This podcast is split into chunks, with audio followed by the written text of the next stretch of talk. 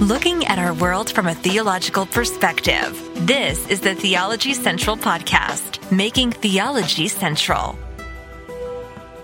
Good morning, everyone. It is Wednesday, August the 30th, 2023. It is currently 1033 a.m. Central Time, and I'm coming to you live from the Theology Central studio located right here in Abilene, Texas. Well, I, I kind of made you think that we were crossing the finish line yesterday, right? I mean, I know if, if you haven't been with us, we have been involved in a marathon sprint. I know that maybe those two words don't really go together, but that's what it is. It was a marathon, but it was a sprint to the finish line to finish the book of Jeremiah before the end of August and we were utilizing the audio uh, from Dr. J. Vernon McGee as he tried to cover from like basically we went from like chapter 30 to chapter 52 in a very short amount of time. He had to skip around a lot, but we did get to chapter 52 and we did finish his, you know, discussion and his overview of it. And of course, we added our own thoughts, our own perspective. We, we agreed, we disagreed. I, I think it was a, I think it was a good you know, sprint to the end. And so you, you would think, well, may, well, I mean, that was it. You, we crossed the finish line, but I, I, I stated that I, I don't think that's the way I want to end this. So we still have time, right? I mean, it's August the 30th. So we have all day today and this evening, and then we have all day tomorrow, all the way till midnight tomorrow. And I'm going to utilize the rest of this time to do whatever I think we should do in the book of Jeremiah, right? To just cover different things, maybe go back. I don't know, answer questions. Um, if people have something that they, they still don't understand, we're just, we're just going to util, utilize the time to try to bring this summer study of Jeremiah to some kind of satisfying conclusion. I, I mean, to be honest with you, I don't think the book really has a satisfying conclusion. I'm still perplexed and how the book of Jeremiah ends. I mean, I, are, I, I was hoping uh, a lot of you would be like, man, the book just ends. Like what, what, what kind of ending is that? And why does it end with that? It is so, I mean, look at, look, you don't, don't take my word for it. Go to Jeremiah chapter 52. Doesn't it end weird? Jeremiah chapter 52. Now we get this kind of list of all the, the different people taken into captive by Nebuchadnezzar. I'll just kind of go back. Uh, I mean, there's, we could read a lot here, but I'll just kind of jump down to verse, well, verse, uh, we'll go to verse 26, Jeremiah 52, 26, Jeremiah chapter 52, verse 26. So Neb, uh, so Nebuzaradan, the captain of the guard, took them and brought them to the king of Babylon to Riblah. And the king of Babylon smote them and put them to death in Riblah and the land of Hamath. Thus Judah was carried away captive out of his own land. This is the people whom Nebuchadnezzar carried away captive in the seventh year, 3,000 Jews and three and 20. All right. Uh, in the 18th year of Nebuchadnezzar, he carried away captive from Jerusalem 830 and two persons. In the three and 20th year of Nebuchadnezzar, uh, Nebuzaradan, the captain of the guard, carried away captive for the Jews 740 and five persons. All the persons were 4,600. And it came to pass, okay, we'll stop right there. So we, we have just all of these people being carried away, all these people being carried away, all these different reports of people being carried away and given a number. Well, that's not hopeful. That's not, that's, it's just discouraging. It's depressing because it's been really the theme of the book over and over and over. Judgment is coming. Judgment is coming. Judgment is coming. And then there's a lot of do this, don't do this, do this, don't do this. The people don't obey. Judgment is coming. Judgment is coming. Judgment is coming, coming. We've got corrupt civil leaders. We got corrupt religious leaders. It's just a depressing tell. Uh, of course, it's a major picture of human depravity, but I mean, we end with just all of these people being taken into captivity. All of these different accounts of people being taken into captivity and the number. And then the, the, I mean, if that, that would already be a depressing way to end the book, right? You, you think it would end with all of those wonderful promises given in the book, all of those I will, where God, well, God uh, throughout the book has been telling them, you do this, don't do this, you do this, don't do this. They fail, they fail, they fail, they fail. And then finally, in the book of Jeremiah, God steps up and says, wait, I will, I will, I will, I will, I will do this. You think in a way it would end with a a summary of all the I wills that God is going to do for them. But it doesn't. It ends in the most depressing way. These people were taken captive. These people were taken captive. These people were taken captive. And then it ends with this absolutely strange account. Like I'm still perplexed by this. Jeremiah 52, starting in verse 31. I, look, I don't, uh, Dr. J. Vernon McGee didn't seem to have a good answer. Maybe someone out there has a great answer to why the book ends this way. But here we go. And it came to pass. This is Jeremiah 52, 31.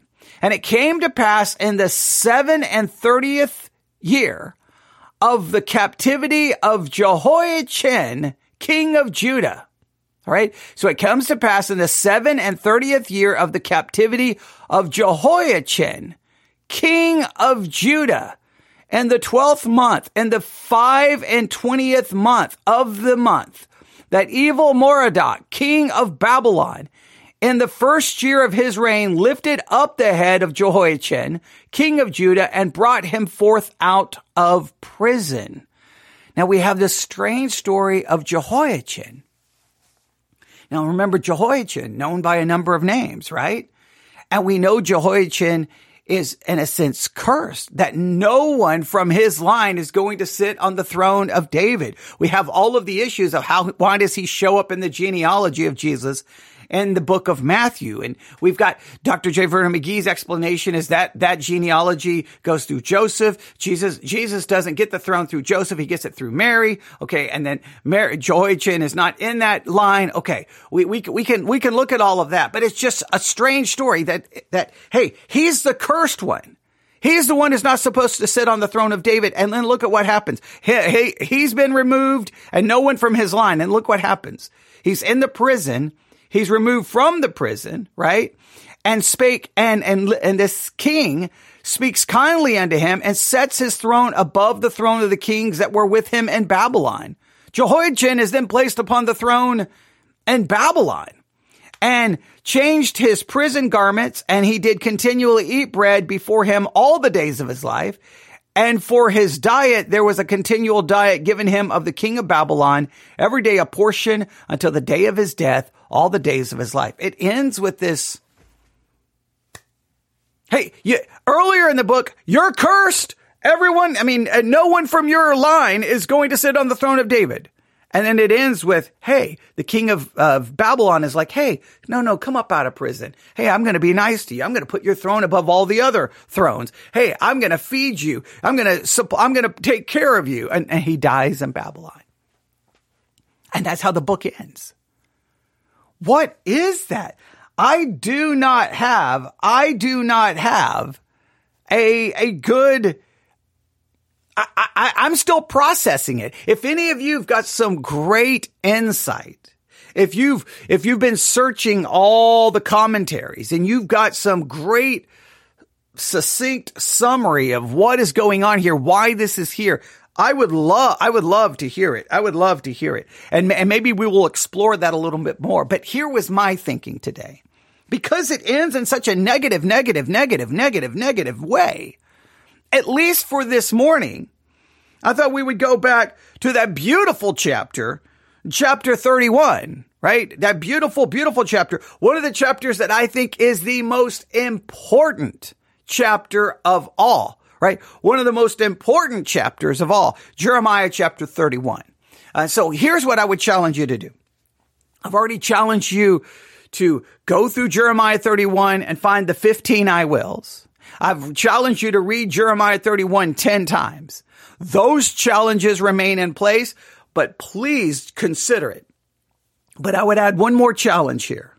I would also challenge you to go back to chapter 29 and read 29 maybe five times. And the reason why is because in Jeremiah 29, we have some famous verses that are always ripped out of context. So you need to know those verses and their full context. So read the whole chapter five times. So make sure Jeremiah 29, you know it, you know the context. So the next time someone rips it out of context, you can challenge them with the context. And then Jeremiah 31, just because, I mean, it, well, in some ways, it's a controversial chapter because people interpret it through the lens of their own eschatology. And to me, it's insane the way some people handle it. But I think it's so important, especially the way the book ends. It ends with, hey, these people went into captivity. These people went into captivity. These people went into captivity. Oh, and Jehoiachin, you know, that cursed one. Well, hey, he, he's, he's on the throne in Babylon? Uh, what happened? What, what's going on? And then it just, there's no explanation. It just ends. And then that's the end of the book. There's no hope. There's not even a glimmer of hope at the end of the book. There's no, it is the, it, it's the end. Now we do realize that the book is not in chronological order, but it just ends so odd. It just, it, it almost like, well, wait, where's, Wait, what happened? I've read plenty of novels. Have you read those novels where you get to the end and you're like, wait, wait, there, wait, is there another part? Wait, wait, what? Did someone rip out the last chapter? And I know sometimes authors, human authors, have their reasons for doing that, right? Now, obviously, we believe this is put together by God. All scripture is given by the inspiration of God and is profitable for doctrine, for correction, for reproof, for the, you know, instruction of righteousness, that the man of God may be thoroughly equipped unto all good work, right? I, I, I know I'm paraphrasing that, but you get the basic idea. So there's something profitable here. I just don't, I don't know what I, like. There's things I want to say, but I don't know if I can be dogmatic about it. But I thought we would go back to Jeremiah 31 just because it ends so badly, or I don't want to say ends so badly. It ends in such a depressing note that I wanted to go back to Jeremiah 31. Now, what we will be utilizing, all I'll, I will be utilizing here, is I'm going to be utilizing the Explore the Bible Personal Study Guide uh, for summer 2023. Right. And I'm just going to be, I'm going to be reading some of what they have to say. I may be adding my own commentary and just, we'll just see which direction they go, how they handle Jeremiah 31. It, mainly this is just to reinforce, remind. It just really is a, just a, not, not such a clever way, but just a way to get you back into Jeremiah 31. Because I want you to read it 10 times. I want you to find, find those 15 I will. I want you in this chapter I want you, I want you to really, really grasp it. All right. So we're going to be utilizing some of this. Now, this study guide begins with something, a section they call understanding the context, which I greatly appreciate. Um, in this study guide, especially through the book of Jeremiah and through many books, I do, I do appreciate that they always have this section, understand the context, because it does provide historical context, textual context, so now, whether they always, sometimes I think they give the context and then they seem to ignore the context throughout the study guide, which I hear preachers do that all the time. A lot of preachers are really good at stating the historical context in the beginning or the introduction of their sermon. But then the entire sermon ignores all the context they just established. And it's, it's odd sometimes, but at least it's here. So I always appreciate it. So they say understand the context and the context they want to provide goes from Jeremiah chapter 30 verse 1 to 33 26. Here is how they establish the context. Are you ready? As Nebuchadnezzar began his final siege on Jerusalem, the subject of Jeremiah's message moved from judgment on Judah to God's future plans of a new day for his people. Now, this is what's perplexing to me.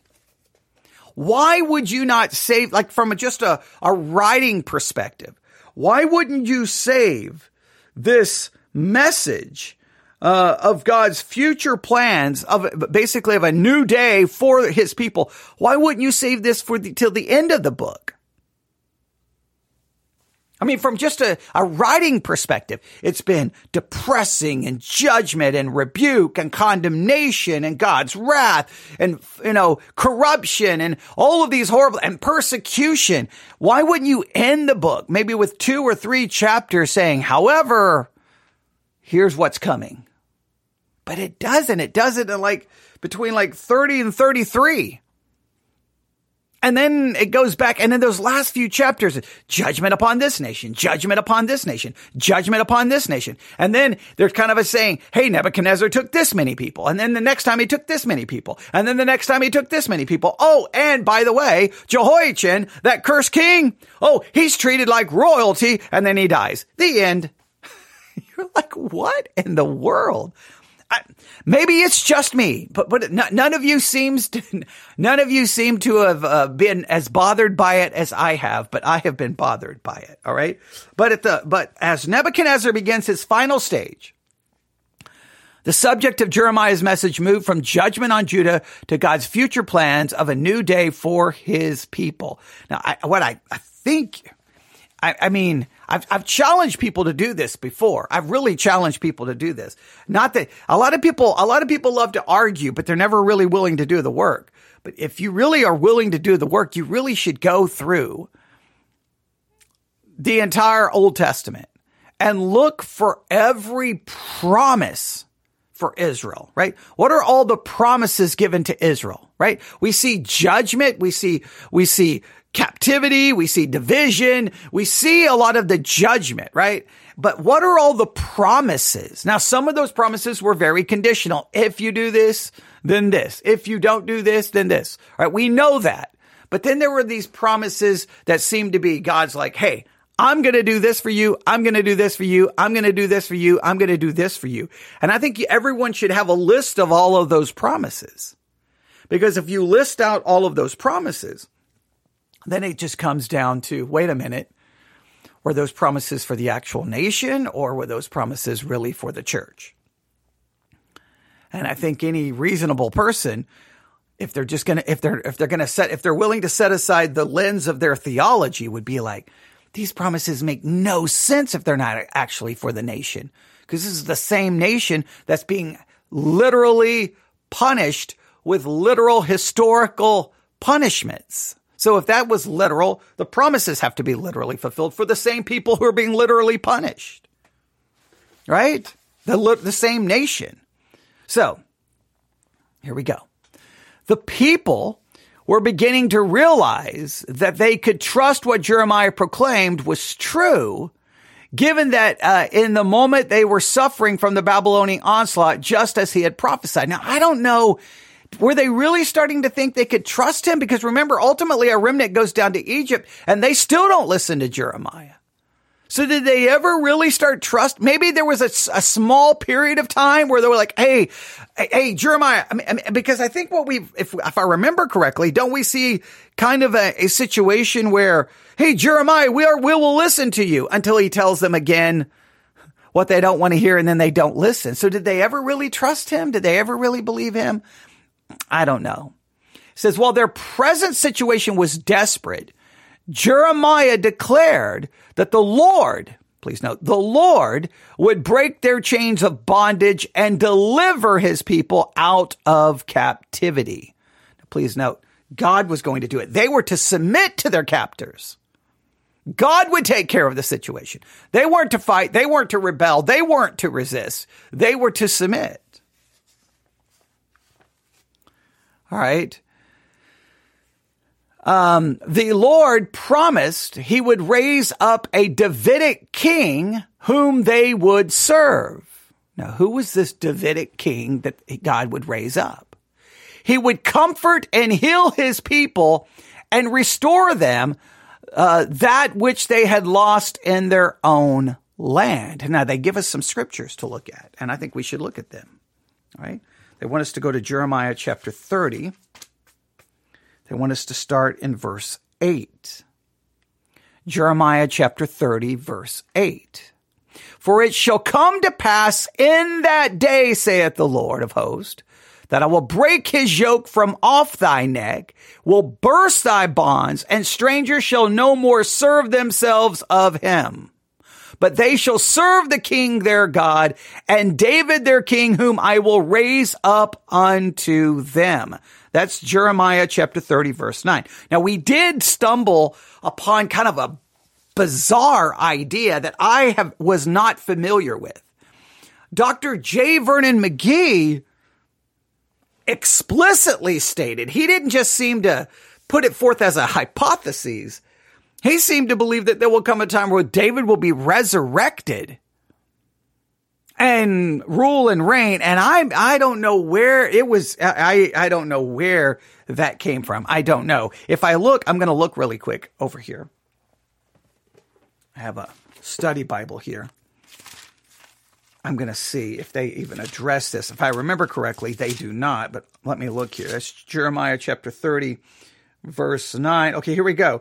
Um, David, their king, whom God will raise up unto them, refers to the future ideal king, a so-called second David. The messianic person in the line of David is paired with the Lord their God. Okay, they believe it's reference to Jesus. It's a reference to Jesus. Now, if it's a reference to Jesus, Jeremiah chapter 30 verse 9, but they shall serve the Lord their God and David their king, whom I will raise up unto them. Well, then, when is that, when, when is, when is, when is Israel submitted to Jesus as their king? Even if you try to make it a spiritual kingdom, it doesn't seem to work. And it seems to be very literal. So then, do we look for a future kingdom where Jesus rules and reigns? And it has something to do primarily with Israel. Now, in the minute you say that, people will immediately throw you into a theological camp. And they, if they don't like your eschatology or that camp, they will they will make fun of it, mock it. But this is just trying to figure out what the text is saying. It's not about picking a team. Look, verse, and then verse 10. Therefore fear thou not, O my servant Jacob, saith the Lord. Neither be dismayed, O Israel, for lo, I will save thee from afar, and thy seed from the land of their captivity, and Jacob shall return, and shall be in rest, and be quiet, and none shall make him afraid. So many times these promises of return, and it's always, it always sounds so permanent. And we know coming back from Babylonian captivity, wasn't a permanent thing per se, right? First, only Judah comes back. Where's Israel? Not only that, they come out of Babylonian captivity, and by the time you open up your New Testament, they're under, under the control of Rome. And when by the time you get to 70 AD, they're wiped off the face of the earth, you know, figuratively speaking, and there's no there's no Israel, there's no temple, there's no nothing. They're gone. So so when when does this these promises come into effect. Verse 11, for I am with thee, saith the Lord, to save thee, though I make a full end of all the nations, whether I have scattered thee, yet will I not make a full end of thee. But I will correct thee and measure and will not leave thee altogether unpunished. Here, God's like, hey, I'm going to take care of this, but I'm not going. And look at that. I want you to just circle that. I will not make a full end of thee. God is not done with Israel. I don't know how you read this and say, no, no, no, no. When God made this promise to them, he wasn't actually talking to Israel. He wasn't actually talking to Judah. No, no, no. He, this is all make a reference to the church. It just makes no sense. God is not done with them. God is not done with them because of his eternal promises, because of him electing them. And that's good news for us because they didn't deserve anything, but God would be their righteousness. God will save them just as he saves us and we don't deserve it. We can trust the promises of God. We can trust his election. We can trust him saving us as being permanent and, and that God will not go back on that salvation because he did not abandon Israel and he didn't replace them either. I don't believe. And if you go to uh, chapter 30, verse 16. Jeremiah chapter 30, verse 16. Therefore, All they that devour thee shall be devoured, and all thine adversaries, every one of them shall go into captivity, and they that spoil thee shall be spoiled, and all they that prey upon thee will I give for a prey. For I will restore health unto thee, and I will heal thee of thy wounds, saith the Lord, because they called thee an outcast, saying, This is Zion, whom no man seeketh after. See, God is going to take care of all the nations that has done anything to them, and God's going to restore Israel. Verse 18. And again, this is not reference the church. It has to be a reference to the nation. Verse uh, 18. Thus saith the Lord, behold, I will bring again the captivity of Jacob's tents and have mercy on his dwelling places. And the city shall be builded up her own heap and the uh, palace shall remain after the manner thereof. And out of them shall proceed thanksgiving and the voice of them that make merry. And I will multiply them and they shall not be a few. I will also glorify them and they shall not be small. Their children also shall be as aforetime, and their congregation shall be established before me, and I will punish all that oppress them. And their nobles shall be of themselves, and their governor shall proceed uh, in, uh, from the midst of them, and I will cause him to draw near, and he shall approach unto me. For who is this that engaged his heart to approach unto me, saith the Lord? And you shall be my people, and I will be your God. Behold, the whirlwind of the Lord goeth forth with a fury, a continuing whirlwind. It shall fall with pain upon the head of the wicked. The fierce anger of the Lord shall not return until I have done it and until I have performed the intents of his heart and the latter days you shall consider it. Promise after promise after promise after promise. Why the book doesn't end with these promises, I have no idea. I have no idea. Maybe it's like, hey, here are these promises, but wait, wait, wait, wait. Way before these promises come to pass, there's going to be punishment. There's going to be judgment. There is a curse. And it's not going to make sense. And I think maybe, and I can't say this dogmatically, maybe this is once again an example of a very important principle. You cannot judge or think about the promises of God through the lens of circumstances and negative things. Look, the book ends in a negative way. People going into captivity and the cursed king is being treated like royalty. That makes no sense. So you could then call into question God's goodness. You could call into question God's promises. But we have to be reminded we do not view the promises of God through the lens of our circumstances or what we are experiencing. God's promises are not touched. They are not diminished. They are not lessened and they're not thrown out because of the circumstances which we experience. What we have to learn to do is see our circumstances in light of the promises because the promises are, are eternal. They're, they're, they're not, they're unchanging. Because it's just, it's so weird how it ends. Well, they continue here with providing context. Those verses right there are so important. Though Israel has been unfaithful to its covenant with the Lord, he would remain faithful to be their God because of his everlasting love for them.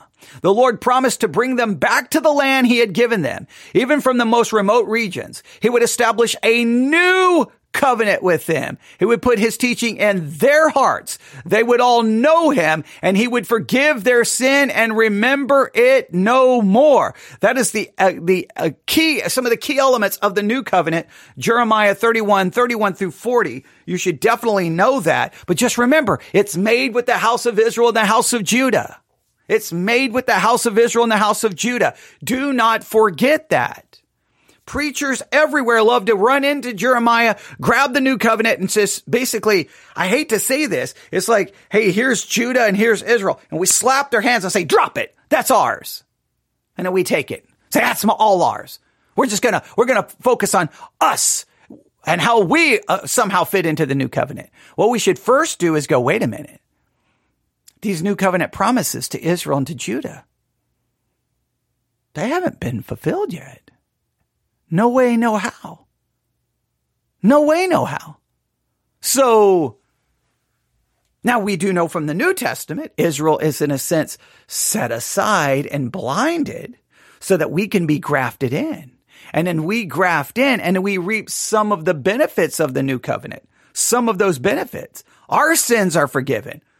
We become the children of God. He becomes our God. Positionally, that some of these truths are, are, are, are obviously clearly seen. But that doesn't mean God is done with Israel. Right? Because they have not experienced this yet.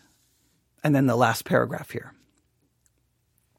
Jeremiah continued the message of hope and restoration by following the Lord's instruction to buy land in Anathoth.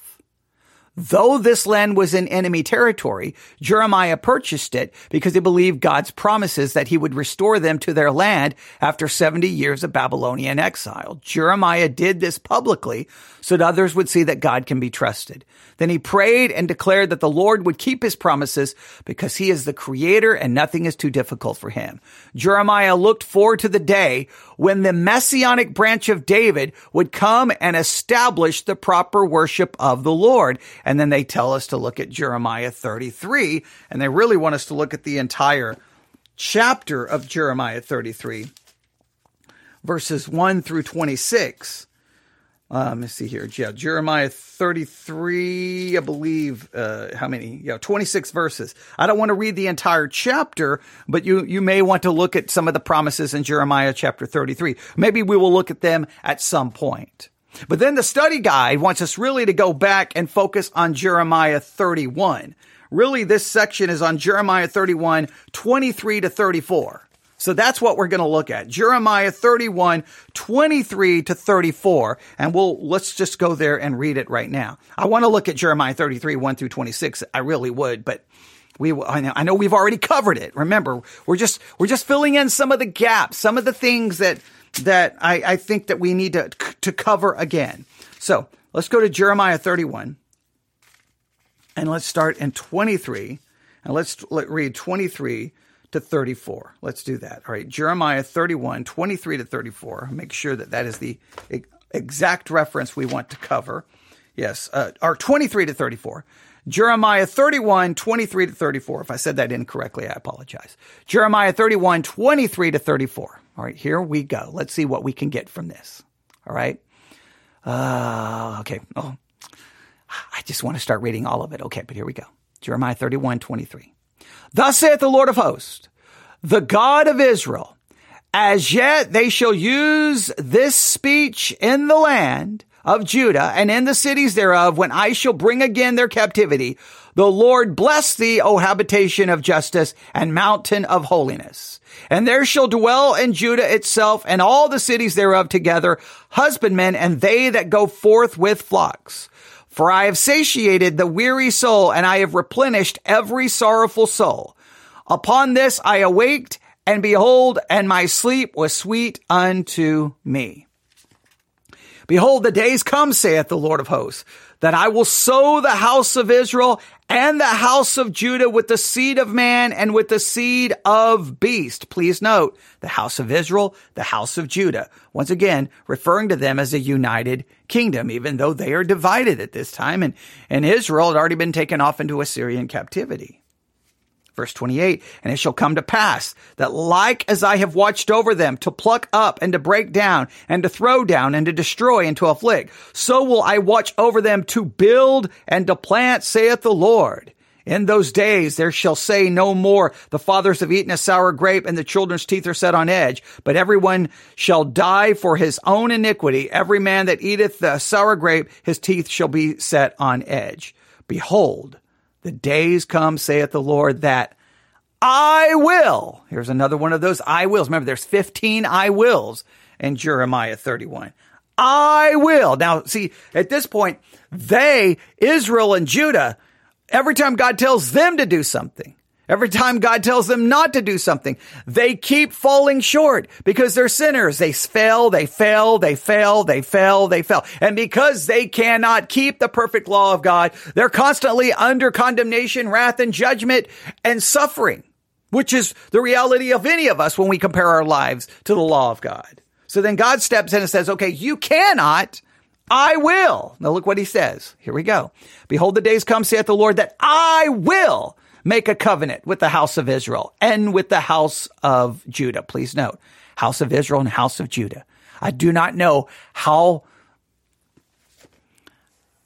I do know I do not know what else the writer could have done. I do not know what else God could have done and giving us the scripture under the inspiration of the Holy Spirit, through the inspiration of the Holy Spirit, how, what, how he could be any clearer here. This is a covenant made with the house of Israel and the house of Judah. Like it, it, it, it uses house of. It uses Israel. It uses Judah. This is not with the church. This is with them. And to even drive this point home even further, not according to the covenant that I made with their fathers and the day that I took them by the hand to bring them out of the land of Egypt, which my covenant they break, though I was a husbandman unto them, saith the Lord. The, the past covenant, they failed. The past covenant, that's clearly that, that past covenant that had a lot to do. Do this and you will live. Don't eh, do this, you will live. If you don't do it, you will die. Very much a works based. They failed, they failed, they failed. They're constantly suffering. But God's going to make a new covenant with them, not like that one. Verse 33, but this shall be the covenant that I will make with the house of Israel. After those days, say the Lord, I will put my law in their inward parts and write it in their hearts and will be their God and they shall be my people. That has not occurred. So for some weird reason, people take 33 and go, wait, wait, since it hasn't occurred, well, then it's occurring now in the church. It wasn't for them. Or maybe this is specifically for them. And at some point in history, Israel will be saved and God will do just as he promised. They shall teach no more every man his neighbor and every man his brother, saying, Know the Lord, for they shall all know me from the least of them unto the greatest of them, saith the Lord. For I will forgive their iniquity and I will remember, their sin no more. That has not happened. Verse 35, thus saith the Lord, which giveth the sun for a light by day and an ordinance of the moon and the stars for a light by night, which divideth the sea, uh, which uh, when the waves thereof roar, the Lord of hosts is his name. If those ordinances depart from me, saith the Lord, then the seed of Israel also shall cease from being a nation before me forever. Now, as long as there's the sun, the moon, the stars, then it means God is, that Israel is still a nation before him. You may not want to recognize them as a nation, but God still sees them as a nation and God will still do what he said he would do for this nation. It's a beautiful section and it's much needed considering how the book ends. Now let's consider how the study guide wants us to consider some of this. All right. First, they want us to focus on verses 23 to 26. I just read them. I'll read them one more time because repetition, reinforcing these ideas. I'm trying to, there's certain sections here of Jeremiah I want you to never, never, never forget.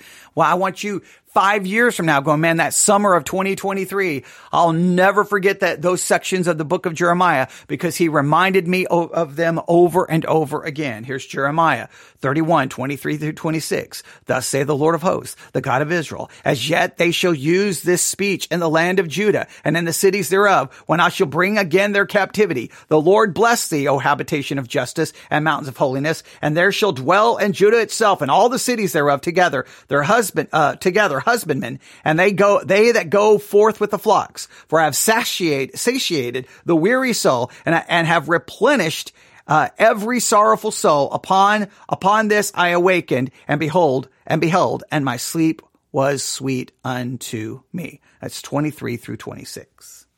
Now, here's some of the things they have to say here. Jeremiah identified God as the Lord of hosts, the God of Israel. All right, you see that in verse 23. When we see Lord in capital letters in the Bible, it is the English translation of God's personal covenant name, Yahweh. Now remember, there's always that debate, Yahweh, Jehovah, you know, because they did not spell out all of God's name. Okay, we can get into that whole discussion. All right. His personal covenant name should have served as a reminder to his people of his unfailing faithfulness to them ever since he established his covenant with them at Mount Sinai. Please note when he says, thus saith the Lord, all caps, of host. Hey, he is the covenant keeping God. He's the eternal, self-existent covenant keeping God. They say that this really focuses on the, the, the promise of the covenant. All right. Uh, now you could argue, well, wait a minute, some of that with that covenant at Sinai was that. Would you want to remember that covenant, or that that's the covenant that would remind you of your constant failure? Because in that covenant, weren't you supposed to do this, this, and this, and this, and they never live up to it, right? The Lord promised to restore them in the land of Judah they would recognize and declare God's blessing because the Lord of the, uh, because the Lord, their righteous God, would once again dwell in the midst of his people on the mountain of holiness, the place where the temple had stood. So God is once again going to dwell in the midst of them. God's once again going to be there. They're going, he's going to be their God. They're going to be his people. And again, it, it always seems to ring with a, a sense of permanence. Well, this permanence doesn't happen after the Babylonian captivity, which seems to imply there's got to come a time where Israel's going to be gathered back in the land. God is going to be in the midst of them and he's going to be ruling and reigning and fulfilling all of these promises that have not been fulfilled. That's, I don't know what else you can do there. They, uh, they would recognize and declare God's blessing because the Lord, their righteous God, would once again dwell in the midst of his people on the mountain of holiness, the place where the temple had stood. The people of Judah could trust that the Lord who used the Babylonian empire to defeat them and lead them into captivity could also bring the Babylonians to their knees and return, uh, and return his people back home we would be more, we would be able to accomplish this because he would be able to accomplish this because he is the Lord of hosts. What's more, he would accomplish this because he's the God of Israel who maintains his faithful love for his people for thousands. So they really focus on that first part in Jeremiah 31, 23 on his names. Thus saith the Lord, all capitals of host, the God, so the Lord of host, God of Israel. So you may want to break those three down today and just see the significance and what this, pl- how this would bring comfort to them. Hey, thus saith the Lord Yahweh of host, God of Israel. I mean, this stresses who this is about. This stresses who this is for. This stresses it over and over and over again. I, I do like that that emphasizing those names because uh, I I probably wouldn't have spent the time to emphasize those names, but I think it's important. All right, okay. Uh, he would be able to accomplish this because he is the Lord of hosts. What more? He would accomplish this because he is the God of Israel. The surety of this promise is pronounced by the phrase, when I shall bring again their captivity. There is no uncertainty in God's promise. And of course, he fulfills part of it when they come out of Babylonian captivity, but it's nowhere close to, I, when you look at all these promises, there's no way that fulfilled it all. All right. I think it's important. Okay. All right. Here we go. They go on to say, the Lord promised that those who populated the cities, those who farmed its land, and those who were shepherds would together inhabit the land again. This conveys that everything and everyone that had made Judah what it once was when it had flourished would be restored. Now, I cannot stress this enough over and over and over again. We have to re- remind this, all right? So, I do love the fact that they focus on the Lord, capital of hosts, God of Israel. I do love that focus on the three kind of names there for God to help us see how that connects directly to Israel and to these promises. But I cannot stress to you again, over and over and over, it's promises to get back to the land, get the land, get the land. The land promises are repeated over and over and over. And why is this so important?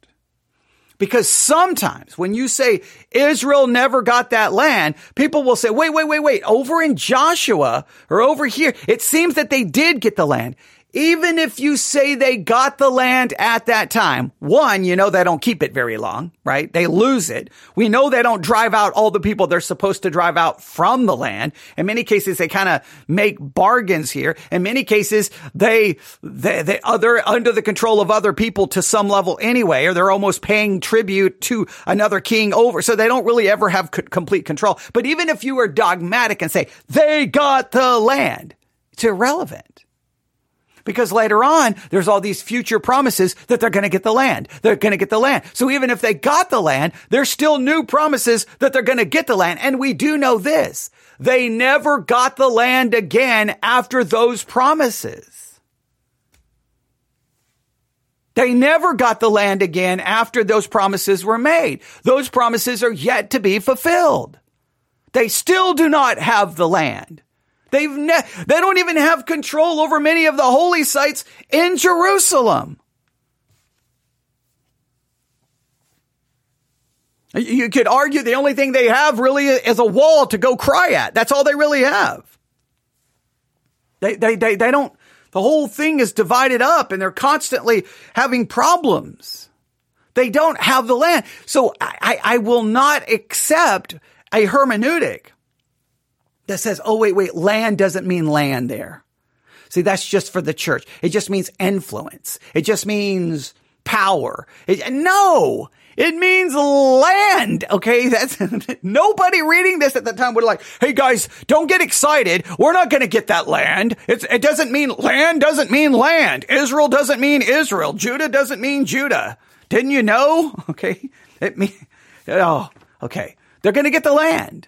The Lord then declared that he is a compassionate God who satisfies the weary and feeds those who are sorrowful. He certainly provided for the physical needs for those who returned to Judah from captivity. Nevertheless, what he did for them physically is a picture of the eternal quenching of the spiritual hunger and thirst of those who put their trust in Jesus alone for their salvation. All right. So yeah, you, we, we could argue if it was or wasn't. I think this think the point is these are promises primarily for what's going to happen that never truly was fulfilled. Right? And in verse 26 of Jeremiah 31, we read these words Upon this I awaked, and behold, and my sleep was sweet unto me. Do you see that in verse 26? Jeremiah's statement in verse 26 is unexpected for at least a couple of reasons. First, it suggests that God gave the message to Jeremiah in a dream. Up to this point, there had been no indication he was receiving messages from God in this way. However, it is not unheard of. Second, given that Jeremiah often was not pleased with what God told him to proclaim, and that he often suffered for what he preached, it is noteworthy that he finally received a message from God that pleased him. Jeremiah loved the people of God. It had been difficult for him not only to witness their disobedience to God, but also the suffering that resulted from it. Consequently, his sleep had been sweet unto me when he received this wonderful word of God's promise to restore his beloved people. But see, I think in a roundabout way, I'm going to read that verse again. Upon this I awaked, and behold, and my sleep was sweet unto me. In a roundabout way, I think it was, I, personally, not only was it a, a something true of Jeremiah, where he awaked to this wonderful message, and then his sweet was sleep, uh, his sleep was sweet unto him. Those who are actually suffering, if they cling to these promises, that there, there, that even in the midst of horrible circumstances and suffering, there could be a, an element, and at least a, a portion of their sleep that could be sweet because they could trust in God's promises.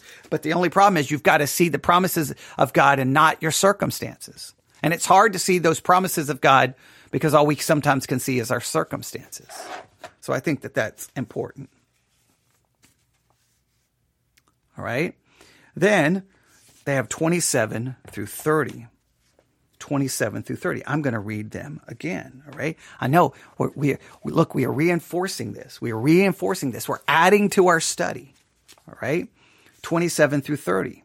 Behold, the days come, saith the Lord, that I will sow the house of Israel and the house of Judah with the seed of man and with the seed of beast. And it shall come to pass that like as I have watched over them to pluck up and to break down and to throw down and to destroy and to afflict, so will I watch over them to build and to plant, saith the Lord. In those days they shall say, they shall say no more, the fathers have eaten a sour grape and their children's teeth are set on edge, but every one shall die for his own iniquity. Every man that eateth a sour grape, his teeth shall be set on edge. Now, verses 27 through 28, this is what they have to say, their commentary.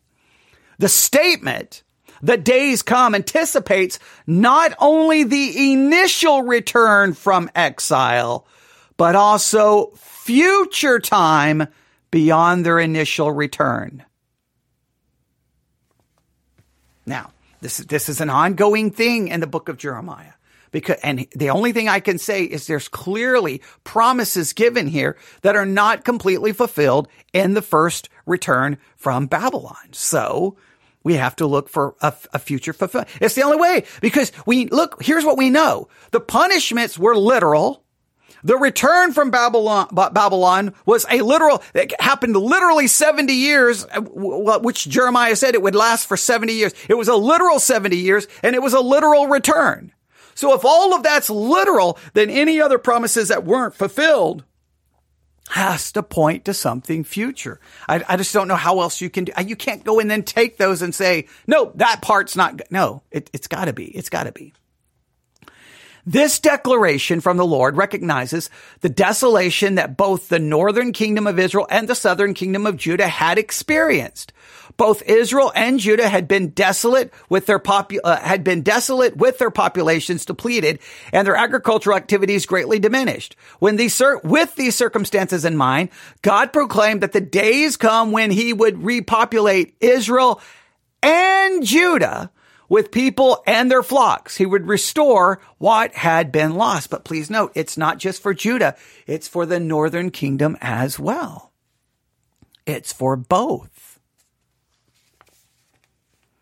Verse 28, remember these words, and it shall come to pass that like as I have watched over them to pluck up and to break down and to throw down and to destroy and to afflict, so will I watch over them to build and to plant, saith the Lord.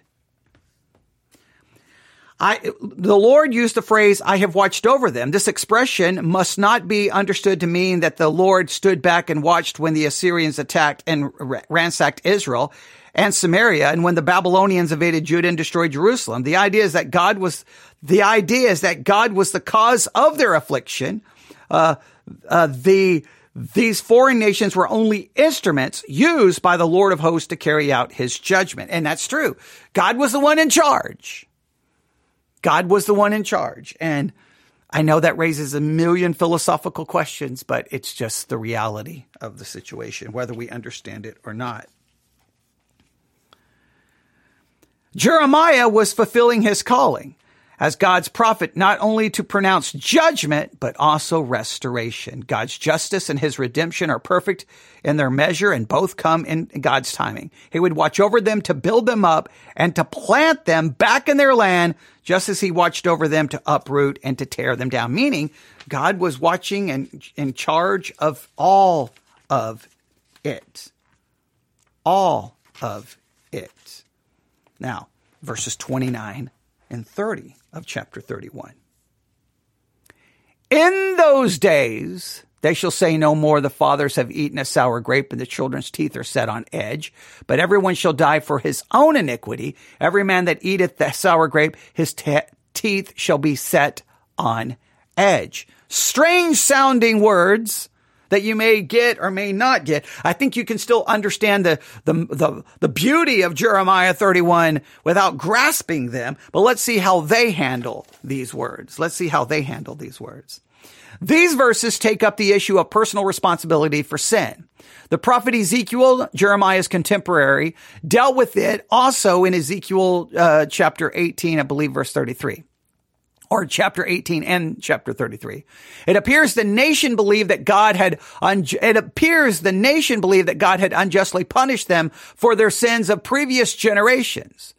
This is in Ezekiel 1825. They used this seemingly well-known proverb to communicate this sentiment, but could not have been more wrong. They were suggesting that they were innocent, but both Jeremiah and Ezekiel, Ezekiel clearly indicated this generation was guilty and deserving of the judgment they received. Everyone is accountable to God for his, his own, his or her own sins not only the sins of others. The only person in history who vicariously bore the punishment of others by suffering and dying for their sins and not his own sins was the sinless Lord Jesus. He became sin for us so that we might become the righteousness of God in him. So they say that this is a, a, a proverb. So let me read it again. Uh, uh, Jeremiah 31 verse 29. In those days, they shall say no more, the fathers have eaten a sour grape and the children's teeth are set on edge. That was a, a popular proverb, basically seemingly to say, hey, you know, we're, we're suffering for the sins of the past generation. And he's like, but everyone shall die for his own iniquity. Every man that eateth the sour grape, he shall be set on edge. No, you're going to be, you're being held responsible for your own sins, not the sins of the previous generation. That's what they seem to say. It's kind of an odd place to put it. It's an odd place to put it, but I think it's a, a, once again, it's trying to get them to take personal responsibility because they had a hard time seeing that they were in the wrong or seeing that they were, they saw themselves as the victim and, and a hard time seeing their own personal responsibility. Right? Then we get to the beautiful words in verses 31 to 34. Behold, the days come, saith the Lord, that I will make a new covenant with the house of Israel and with the house of Judah not according to the covenant that I made with their fathers, and the day that I took them by the hand to bring them out of the land of Egypt, which my covenant they break, although I was a husbandman unto them, saith the Lord. But this shall be the covenant that I will make with the house of Israel. After those days, saith the Lord, I will put my law in their inward parts and write it in their hearts, and I will be their God, and they shall be my people. And they shall teach no more every man his neighbor and every man his brother, saying, Know the Lord, for they shall all know me from the least of them unto the greatest of them, saith the Lord, for I will forgive their iniquity and I will remember their sin no more. Again, I cannot, you just need to know those words. You need to memorize those words, but you need to understand that they're to Israel and to Judah. Now, what is the, what is the study guide going to do? What are they going to say? How quickly are they going to leave Israel and Judah in the dust and make it about us? Let's see. Let's see. Here we go. Here we go. We're almost done.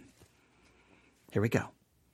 Throughout Israel's history. Okay. Oh, good. That's good. That's a good start. They're starting with Israel. That's good. That's good. That's good. That's good. Let's see what they do here. The people had often renewed their commitment to the Lord and his covenant. Exodus 34, Joshua 23 through 24, 2 Chronicles 29 through 31, and 34, 33 through, or 3 through 7. However, however sincere they may have been, whenever they renewed their commitments to the Lord, uh, to the Lord. Their follow through of the, those overtures was short lived. I cannot stress this enough. Every time they tried to renew their commitment, every try, time they tried to say, Lord, we will do this so that we will live. We will not do this so that we will not die. Like they, they, every time they did it, it was short lived because let me make this abundantly clear. This is the theological truth of theological truths. Whenever you take God's law, and you think or commit yourself to doing it, thinking you're going to do it, you never will. The law was never meant for us to obey because we cannot. It was meant to condemn and to expose our shortcomings. The more Israel tried, the more they should have said, God, we cannot. We cannot do this. You're going to have to do it for us. We can't. And I will argue God knew they couldn't. That's why the entire sacrificial system was established in the first place because they were always under sin. They were always guilty. That's why there was a sacrifice for this and a sacrifice for this and a sacrifice for that because the law was to show them you can't. Now you need a substitute to cover your sin, which then shows us throughout the entire history of the Bible all the way till now, God's law is still not for us to be able to say, Oh, I can do it. Or if I look to the law, I can prove that I'm saved. No, no, no, no, no, no, no, no, no. It's going to show you that you can't. And guess what you need? You need a sacrifice. Not only that, you need someone who kept the law for you. Jesus Christ kept the law for you. His obedience is imputed to you by faith and his righteous, his righteousness is imputed to you by faith. And he paid for your failure. Every time they tried, they couldn't do it. However, sincere they were, their renewed commitments were always short lived. Therefore, the Lord declared that the days come when he would make a new covenant with Israel. Please note, he would do it. This is now something God's going to do all on his own. He would make a new covenant with Israel. A covenant renewal was not the remedy for their sin. Covenant renewal was not the remedy for their sin. The remedy for your sin is not new commitment. Are you going to try harder? No, there, there's something else that is needed. What, what they needed was an enduring internal transformation that only the Lord himself could accomplish. Now, yes, but see, God's got to do this for them. And it's not happened yet. The problem for the people of God was that they not only refused to obey God and keep his covenant, but were incapable within themselves to do so. Jeremiah spoke earlier asking if an Ethiopian could change his skin or the leopard his spots. If not, then Jeremiah was questioning how those who had learned to do evil could somehow on their own do good. They could not. They could not. They could not. Now here's the problem. People will take this and then say, see, as a Christian, you can't do it, but God can do it for you. Therefore, now you can obey God because God will do it for you. Well, let me once again state the problem with that logic. If God is the one who can do it for us, then we should all be perfect. No, God saves us by an imputed righteousness, not by an infused righteousness, so that I can stand before God perfect even though I'm not. And He will ultimately remove all my sin and I will be perfect. But in the meantime, between my salvation and my glorification, I stand in this weird, almost contradictory reality. On one hand, I stand before God perfect, obedient, and righteous. That is my position. But in practice, I'm still a sinner with a sinful nature. And I'm going to sin and I'm going to sin and I'm going to be continually and perpetually in sin in some way, shape, or form. But there's going to come a time for Israel where they're going to be completely changed and transformed. Just like there'll come a time, well, I will be completely transformed. It's called glorification.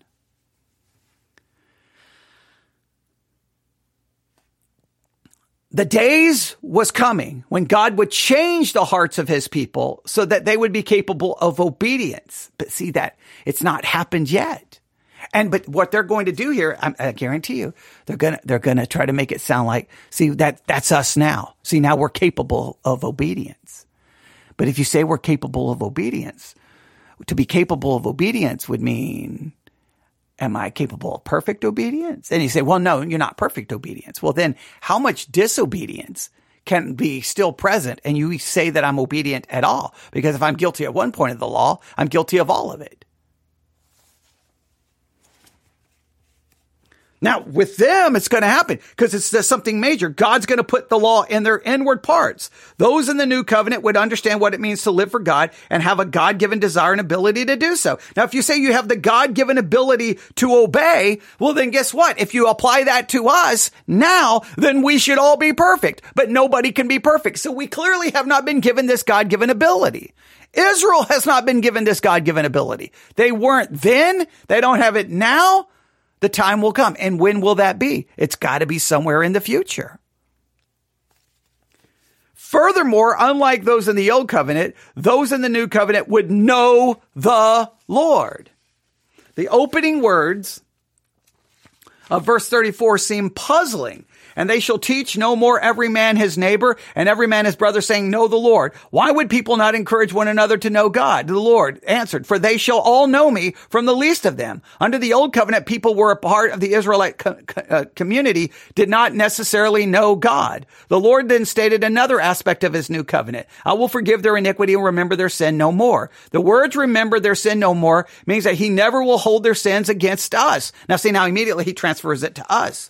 This is primarily for them. There's going to come a time for Israel as a nation to fulfill this covenant that are going to be transformed internally. They're going to know God completely. They're not going to have to learn anything. And because every, it's almost in a sense, they're going to be home. I'm not almost like being glorified.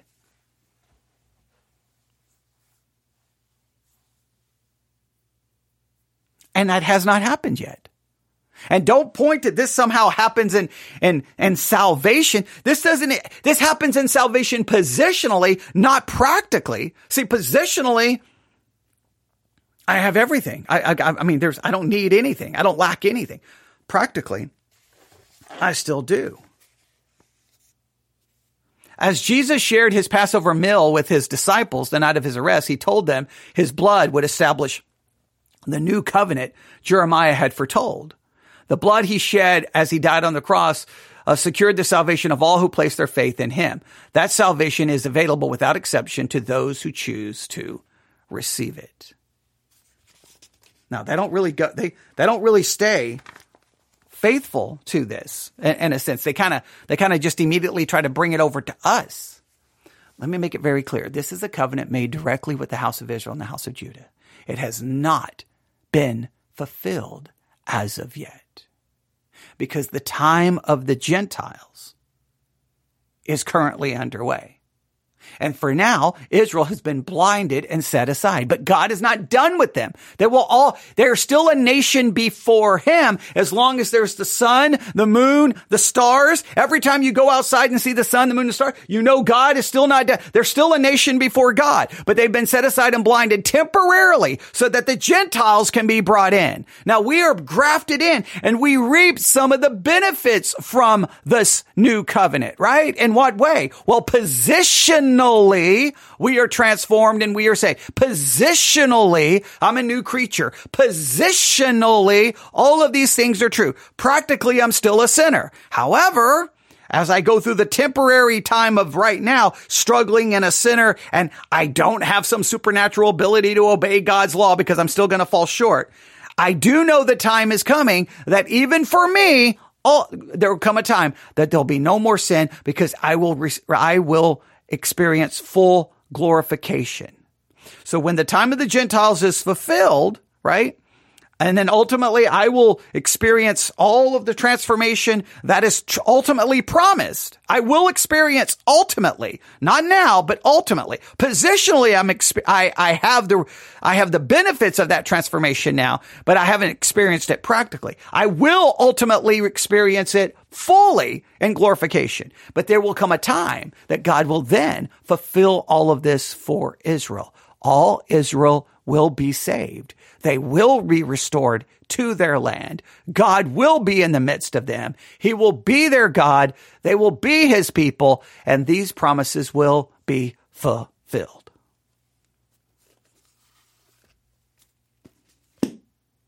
There we go. That was a lot of review. We covered a lot of things. I know many will disagree with everything we've just said, and I understand that. I just don't know how you steal this from Israel and Judah. I just don't know how you steal it from them. I just don't think it's fair. I don't think it's right. And I think it destroys God's electing, sovereign, and his everlasting love that he promised to them. All right, you can email me news if at yahoo.com. That's news if at yahoo.com. Really focus on Jeremiah 29 or at least read it four or five times. Jeremiah 31, please read that, you know, 10 times. Find the 15 I wills. And also read Jeremiah 33, looking for more of the promises God made to Israel and to Judah. That would be a really good thing to help fill in the gap as we push towards the end of this very, very important study. All right. Thank you for walking through that with me. Hopefully it was beneficial. There you go. Newsif at yahoo.com. That's newsif at yahoo.com. Thanks for listening. Everyone have a wonderful day. We'll be doing some more work on some of this uh, sometime later today. Thanks for listening. God bless.